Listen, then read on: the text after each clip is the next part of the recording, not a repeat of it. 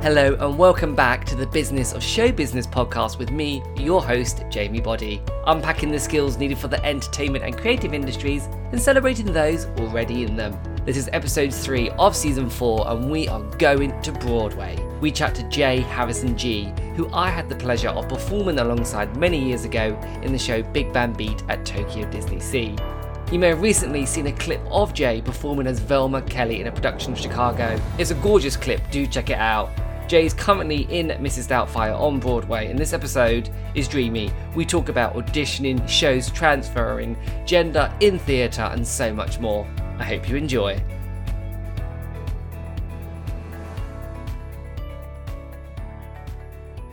Today on the Business of Show Business podcast, we are going international. We are taking you to Broadway as we chat to the insanely talented J Harrison Ghee. How are you doing? I'm wonderful. How are you? I'm good. Um, so a bit of context for the listeners. Um, we met many years ago, as we just discovered a decade ago, at Tokyo Disney in the show Big Band Beat. What a decade it has been. Oh my lord! Like it, it's insane. And that was my first professional job. Uh, and to think in a decade, I, I'm like, I, I could not have foreseen where I am, but I'm grateful.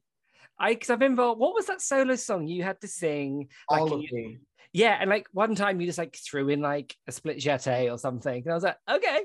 You've always got to add a little flair, a little spice, you know, keep it fresh. Exactly. And you obviously, the crazy world, the pandemic has hit the industry. However, you have had a busy couple months with doing Chicago and yes. now into rehearsal slash opening Mrs. Doubtfire. Yeah. And, and as I said to you off air, that clip of you in Chicago, it was like a um, a gender reversal, as they would say. You were playing Velma Kelly. Yeah. How was that for you? It was unreal, truly. Um, it wasn't until I was in rehearsals when I finally it hit me. I was like, "Oh, we're here. We're doing this." I kept saying it's not real. It doesn't feel real, and it was just this fantasy. Um, and then doing it and it being like documented, I was like, "Oh, we, oh, we're doing this." Yeah. And yeah. I think everyone listening, you've probably seen a clip. It was on like Playbill, Broadway World, Theatre Mania. Yeah. It was everywhere. I wonder how many views that clip has got now. It must be crazy high. I don't know. You could have monetized that. But um, yes. how was that received? Because obviously, I think from the theatre community, we welcomed that so much. Yeah. And that you did it with such a lovely blend of masculine and feminine energy and your talent alone held the role. It wasn't like we're doing this to tick a box. But did you receive any negative pushback at all? I didn't see any, or nor was it sent to me. I haven't seen anything. It. I was grateful to have been received so beautifully, and to for them to be so open, and to do it at the Muny in St. Louis, Missouri, Midwest America, and the audiences really did respond so beautifully to the show and the the two and a quarter performances we got to do.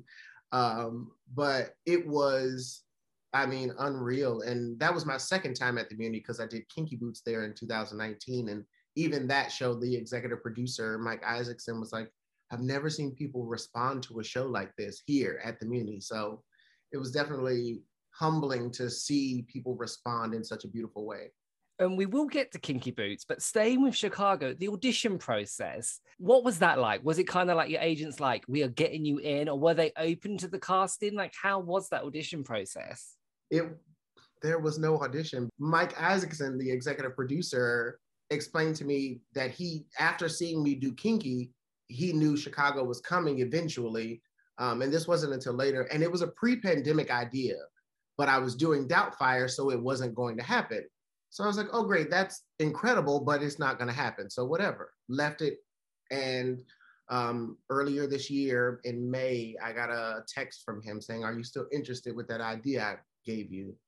Um, and called me the next day, I had an offer for my agents being like, we're doing this. For me, that is success. Because I know people think success is being on the number one tour in town or this show or that show. But for me, it's when your personal brand, your name has enough weight that someone just wants to work with you and that they book you. So I think, first of all, for you, I hope that you celebrated that moment to be like, ah, they are literally knocking down the door to work with you directly. So, no, I, it's funny. I I don't. I, I have to be better about acknowledging moments like that because I was literally in Vegas celebrating a friend's birthday, got that text and you know conversation with him, and I mentioned it to one of our mutual, our friends on the trip, and I just said it so matter of fact, and she looked at me like. She's not a theater person. She's like, that's big though, right? That's like kind of huge. And she was like, Why are we not celebrating? What are you? And she's like, Please, why am I more excited than you? But I don't know. Yeah, no, and I think it's one, especially since doing this podcast, I've noticed that a lot of creatives, we find it hard to accept well, first of all, accept praise or compliments, but then to even celebrate that because we're always thinking like, what's next? What yeah. can I do? Spiritual clapping for you there. We've touched on Kinky Boots and what a life changing show that probably was for you in the role of Lola, which from an outsider, I, I and having known you and your skill set, I feel like that role is almost written for you. Did it feel like that when you were in even in the room auditioning? Oh, for sure. It was definitely uh, parallel to my life, very close uh, in details. And I was like, did Cyndi Lauper follow my life to write some of these lyrics? Like, what it like? Ah, um, but what made that journey so special was literally getting to see that show from every angle. Uh, you're starting as a, a swing and assistant dance captain, and then taking over the role on tour, and then making my Broadway debut was like, I felt like a debutante, like I had been groomed for this moment, and it, it was uh, so surreal. That one had, will never be lost on me. That whole experience. I mean, that's truly the one time I've ever been speechless in my life when Jerry Mitchell asked me to like make my Broadway debut as Lola. I my words left me. Oh no, I love and I can imagine like that moment. Like, how do you even receive that? It was, I mean, yeah, because he had come out to check on the tour in Sacramento, and I was in my dressing room. We were doing a day rehearsal, and I was just on my cell phone waiting for them to call me back downstairs. And he came in and was like, put the phone down. And I was like, okay, yes, sir. Like, and he just like hugged me from behind and as we do as entertainers talk in a mirror he just he was like you know the team has talked and we think it's time for you to transfer to the broadway company if you mm. want we would like to offer you the and i literally just fell out in his arms and i was like mm-hmm. Mm-hmm. like i had no words truly and what is very for me is very different between the west end and broadway is that in the west end typically it's an entire cast change, whether that's a six month or year contract, it's everyone. Yeah. There is sometimes with lead a bit of play, but on Broadway and tours, it seems a bit different. Um, and please correct me if I'm wrong, but it seems a bit different in the States that people kind of come and go on individual contracts. Is that kind of the case? Yeah. Yeah. People will fulfill their like six month riders or their year contract, or if they get out put into their contract that they can, you know, have a reason to leave the show they will take it. But yeah, there is a little more flexibility, a little more room.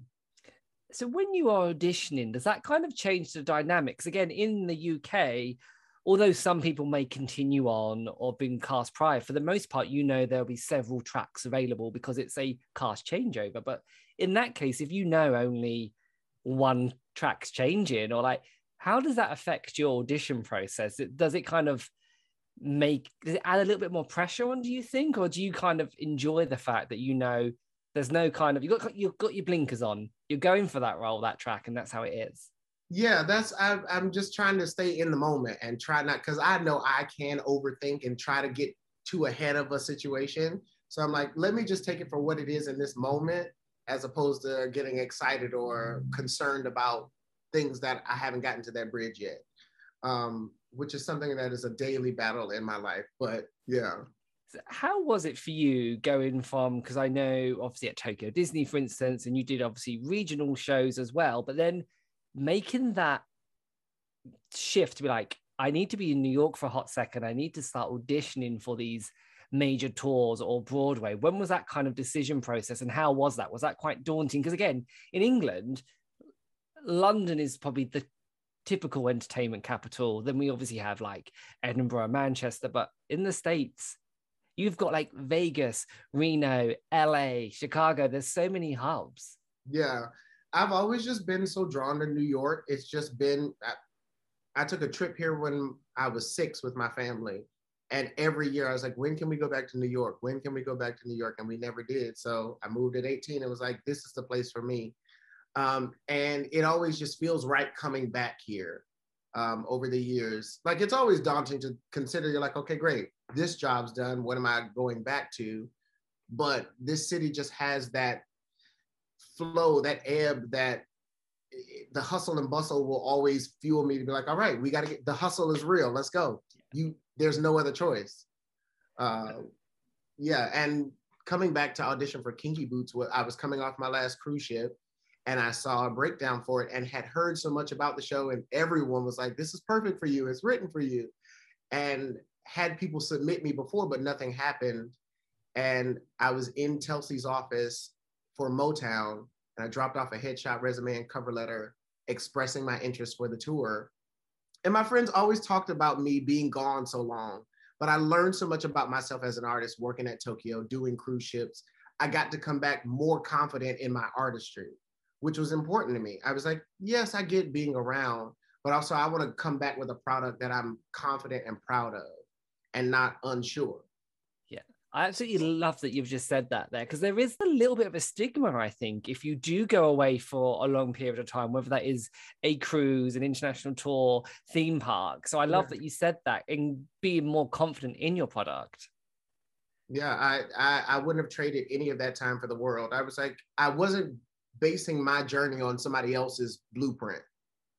I wasn't trying to say, oh, this is how it's going to work for me. I was like, no, I'm just going to do what actually is working for me um, and it just made sense and it it aligned as it should have and luckily i got back right in time to audition for the national tour and it just played out because I remember when we were in Tokyo Disney, um, again, do correct me if I'm slightly wrong on my dates, but I feel like that was when you first started exploring your the element of drag and um, performing. It was like, was it like the the crew talent show or whatever we did? And you yeah, that was when, yeah, yeah when Crystal Demure debuted. So if you hadn't been away, maybe you might not have got Kinky Boots at that point in your journey. Absolutely. And it's funny because um, I, drag had started off as something very secretive and very separate from my life. Um, and my family didn't know friends. And so I created separate pages so that I could keep it all, you know, divided. And I sent friend requests to friends from school and at first they were like, who is this Crystal Demure? And I will never forget, we talk about this all the time, we're still friends, that a couple of my friends finally it clicked and they were like, oh, children go to Tokyo and get comfortable. oh, we're like freeing ourselves now. Like you like out here. And it's like, yeah, I got to go to Tokyo and be away from everything I knew and was comfortable with and really just got to be with myself and explore and say, okay, well, what do you like? What is what feels good to you, what makes sense to you. Some of the beauty of taking that contract away and going through that comfort zone is, yeah, you've got no boundaries as such because you're where you can be who you are in that moment and sometimes you've got to do something to realize you don't want to do it. So someone may want to go, they may do a cruise ship and think it's not for them. But I think for every creative, doing something like that will definitely help shape you. And also, like, where else are you going to be like in a show where like the stage is rocking or you're at Tokyo Disney, like you're reblocking your throat on halfway on. Yeah. And it's like, you don't get that experience in a polished show. Yeah. Jay is an absolute dream guest to have on a podcast. Such a lovely, calm, collected energy. Later on in the episode, Jay does give out his social media handles, so don't forget to give him a follow. If you are enjoying the episode, head over to your streaming platform and leave your review. Now, back on with the show. Let's talk about you now. You're back in in New York. You're rehearsing, soon to open with Mrs. Doubtfire which is a cult classic film. As you said, that that was what you were doing pre-COVID, and that was an out of like an off-Broadway production, wasn't it? It wasn't like we had we had done our out of town in Seattle, um, and then we had done three previews on Broadway when we got back, and then got shut down. You're like, that's all you get. We're gonna tease you for a year and a half. with Mrs. Doubtfire, like having seen the film multiple times, you can easily see how it could become a musical, but then how was it auditioning for that then? Because obviously, if you love the film, you've kind of got a bit of a preconceived notion of what it is. What was the audition process like for Mrs. Doubtfire?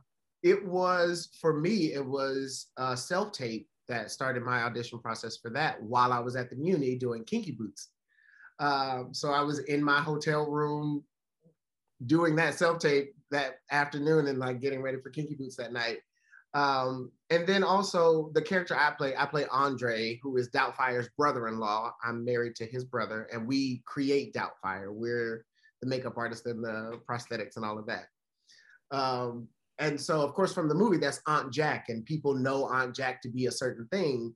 But to then add music and different words to that character and flesh it out more has been such a fun experience. And we really get into the room and just say uh, what is the story we're telling and how can we do that honestly but also have fun and add this comedy? And it's the way they have translated it to stage is so fun to do and from the audiences we have had received so well.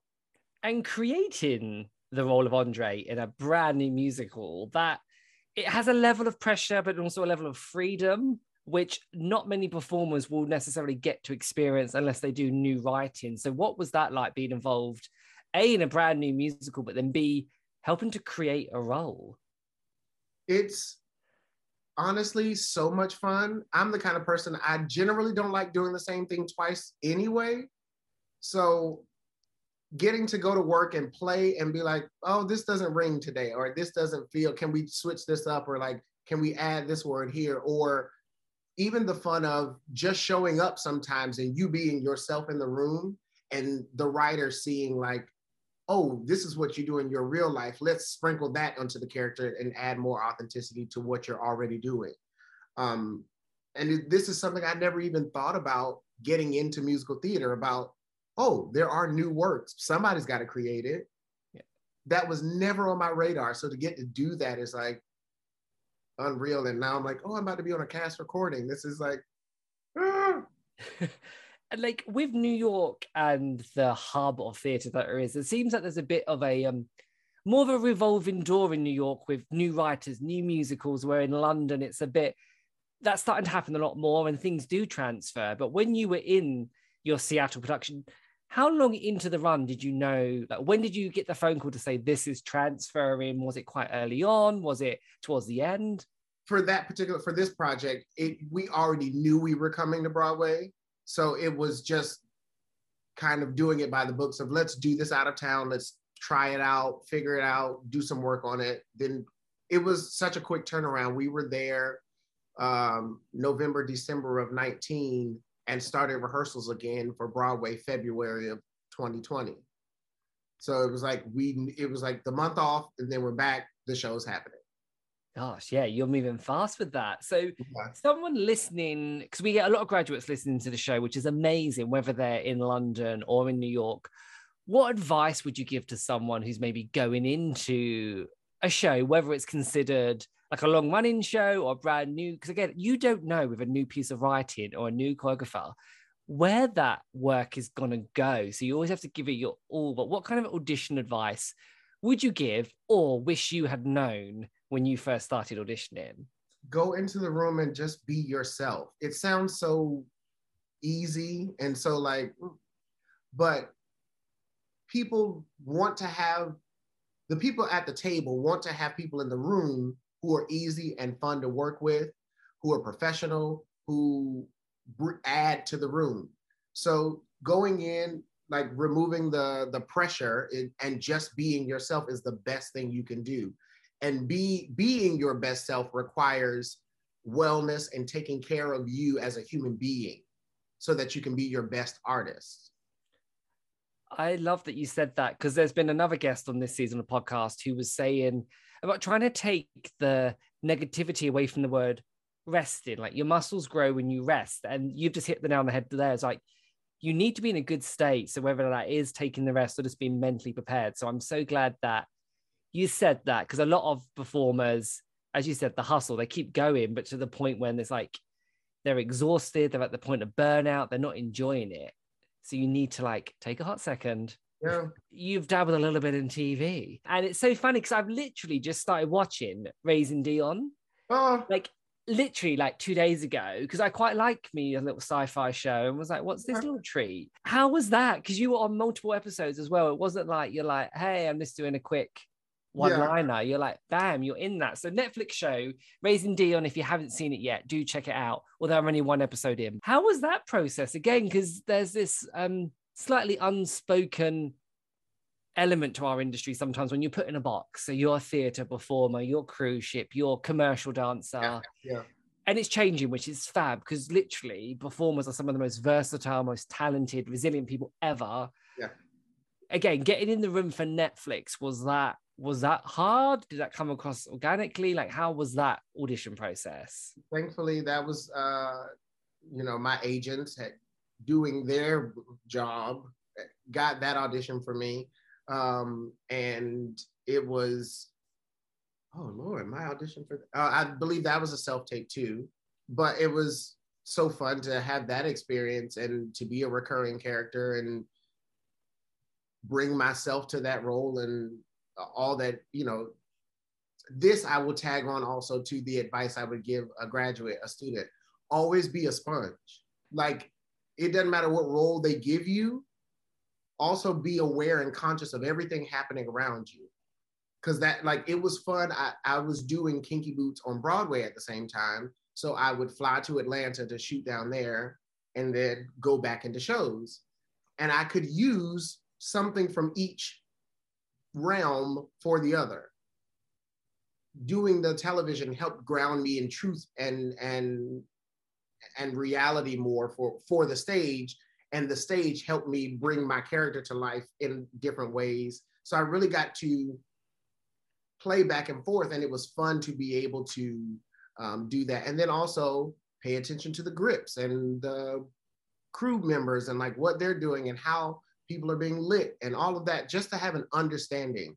Because again, they want people in the room who know what they're doing. And the more you are conscious and aware of your surroundings, the better you can just be like, go with the flow and say, oh, great, I see what y'all are doing. Let me add to that or do adjust according so that we get the best product.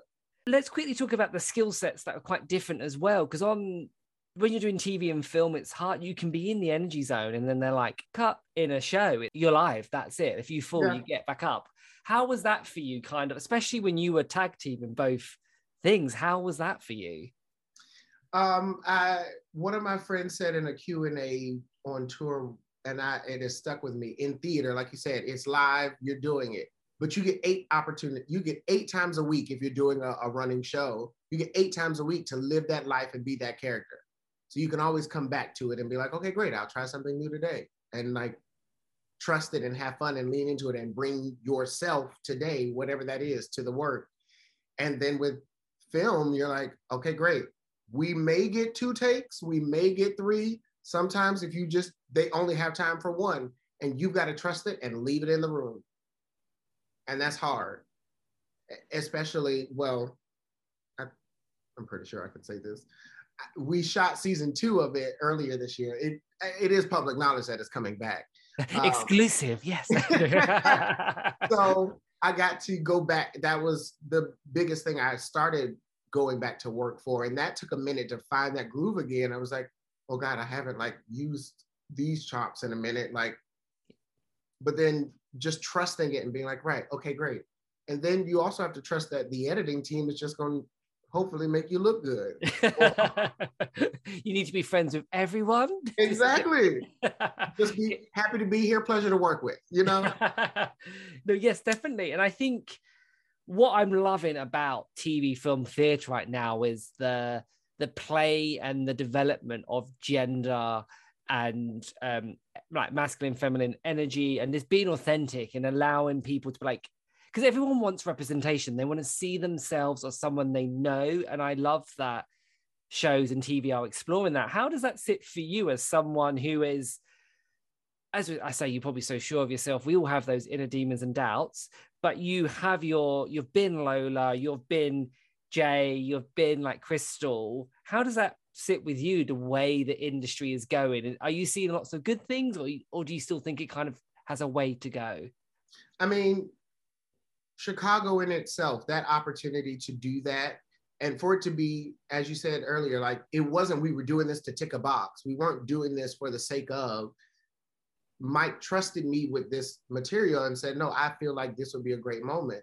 And then uh, our director, Denis Jones, we sat down and met before, you know, doing any work and just got to know each other. And he was open to being like, "How do you see this character?" Is you know, and I got to be able to say my piece of I'm not going to pretend I am a cisgender woman. That's not, that's just not true. Uh, so we have to honor the fact that me as a non-binary human being playing this role, okay, great. So in this setting, she is non-binary ahead of her time. Add that to the story. That then layers everything she does. And then, you know, it just brings different color. So having that opportunity, I feel like theater is is moving in that direction. All art, really Yeah. like you said, the representation of it is is so important, and I get that more and more every day, and I'm excited to dive deeper. I would have loved to have been in the rehearsal room for that first read, just the way someone, as you said yourself, there, just bringing that character. I'm sure it's quite electric for everyone because it was just so different. There was no right or wrong, no like mold. It must have been what what was that like in that first read through, the first run through of the show? when you did Chicago? Oh, emotional. Uh, the first time we ran the show in its entirety, it, it it was rough because we had never run it, and it was our designer run the day that all the lighting and sound and tech people were seeing it to get a feel for it. But it was the first time the cast had done it, and so it was great. and It was exciting, and I had to take a minute when we were done to just like we rehearse outside and in the park so I just took a minute to like look at my surroundings and breathe in the moment of, okay, that happened.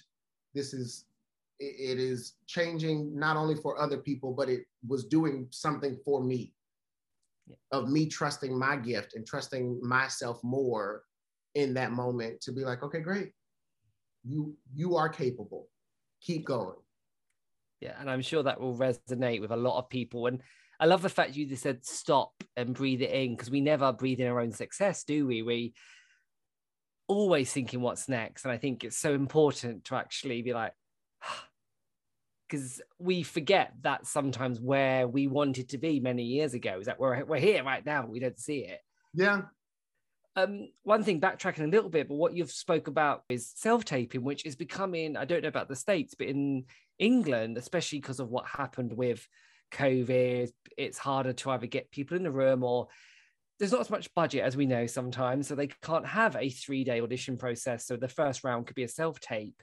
Right. But that in itself is a different beast, isn't it? And like you can get so caught up in the lighting, the sound, the backdrop. Yeah. Like, yeah. Pre COVID, I think I would do like sometimes like eight plus takes and like dress my backdrop. But then I think the one of the beauties that came from this new digital area of the industry is that we were like, okay, the backdrop doesn't have to be like designer if you're in a flat share or whatnot. So self-taping. What are your thoughts on that as an industry practice? And do you have any tips or tricks for anyone who's struggles Ooh. with self-taping? I feel like self-taping will always be a struggle. I don't know that it, that talk about inner demons and things. You're like, that is you, you can so easily get in your own way doing self tapes because you're like, no, I got to perfect it. I got to. And for me personally, I just relieve the pressure of I'll do a few takes if necessary. I'm not to give them mess. I'm not to not present myself well, but I'm also not going to overthink it. I'm yeah. to make my choices. And if beyond that they see potential, then great. If not, that wasn't for me. I'm sure you've had it as well. I had like a theatre teacher many years ago who was like, it's all about choices. And at the time when you're young, you're like, ah. And the older I get, I'm like, life is about choices. What am I choosing? It's so true, isn't it? And just whether it's like go like, what is it? Go wrong and strong, but just go with your choice. Are there any quotes or mantras that have helped you along the way or that you live by or that allow you to shake it off if you're having a bit of a funk? Ooh, well, I just got a new one recently, actually from Casey Jones, their new group, the Shandellas. Um, they have a new song called uh, Lullaby, and there is uh, this part of the song that says, I am what God made, beautiful and brave. Every fiber of me is perfectly lovely. I will be myself today. Mm. And I repeat that to myself every morning along with my prayer and meditation. And it really does, I, it just like helps me. Also, one of the things, a mantra I've lived by, I found a few years ago, are my friendships fuel my ministry. It's the people in my life that I keep close to me, that I keep dear, that really give me the energy and the love I need to be able to achieve my goals and to move forward and inspire and to create and to exist. Um, so that one really is large. And one I live by for all life is how committed are you to the gag? Whether yeah. it's you deciding what you're wearing, uh, deciding the choices you're going to make in an audition, or you know whatever. How committed are you to the gag? Who or what inspires you? Is it maybe the people you surround yourself with, or is there a a book or a choreographer or anything that has been quite pivotal for you? I mean, no, again, yeah, friends, definitely that when I found that mantra for my life, I was like, oh my God, like, no, but really though, because the time I get to spend with friends and just sit and connect and talk and love on each other or have experiences together, all of that really does energize me and and and invigorates me because the things we get like before jumping on this call, I had a friend uh, from school that we've been friends, you know, 14 years now. And she, she's just like my little sister. And the conversations we have about future awards and like award shows. And she's like, I can't wait to style you. I can't, we speak those things into existence. We create those dreams. And then hopefully one day we will be living them and we can look and go, oh, we're here, we're in this thing. Now let's breathe it in. Um, so yeah, my friendships really, I mean, music really inspires me there's generally always music playing in my apartment. What was your journey in regards to training in the arts before you worked as a professional? I, at 18, moved to New York and came to study at the American Musical and Dramatic Academy. So I did the conservatory program and only did two years. Um, and at the end of that two years, I had booked Tokyo Disney. So then that's where the career started. Um, yeah, and AMDA just made sense for me. Again, I wanted to be in New York their curriculum, how they taught the the dance levels for classes. Um, it just made sense for me, and I it was drawn to them, and it it worked out on my behalf. Fantastic. No, it's great to hear because I love again that our industry has no set pathway into it. So whether you've started dance at the age of three or you've transitioned into the industry when you're like 28, 30, that's it's always possible, which is great where can people find you online if hopefully they are obsessed with you as I am from listening to this? Where can they find you to follow your journey? Obviously on Broadway in Mrs. Doubtfire, but where are you online? My, I guess, largest presence would be on Instagram at J Harrison Ghee, but any general social media, you'll find me at J Harrison Ghee. Um, yeah. And it's not Gee, even though there's a cheeky H in that. It's okay. All right. But it is funny that when people say ghee, and they're oftentimes people hear me sing and they're like, "Oh, your voice is like butter," and I'm like, "Well, clarified butter used in Indian cookery, that's the only time I'll ever refer to my last name as ghee because it's just like kind of funny." I'm so grateful that Jay had time in his busy schedule to join me on the podcast. I'm sure you found the episode so insightful and educational. I had an absolute blast. Jay's social media handles are in the show notes, so click that, give him a follow, and I'll be back next week with another episode.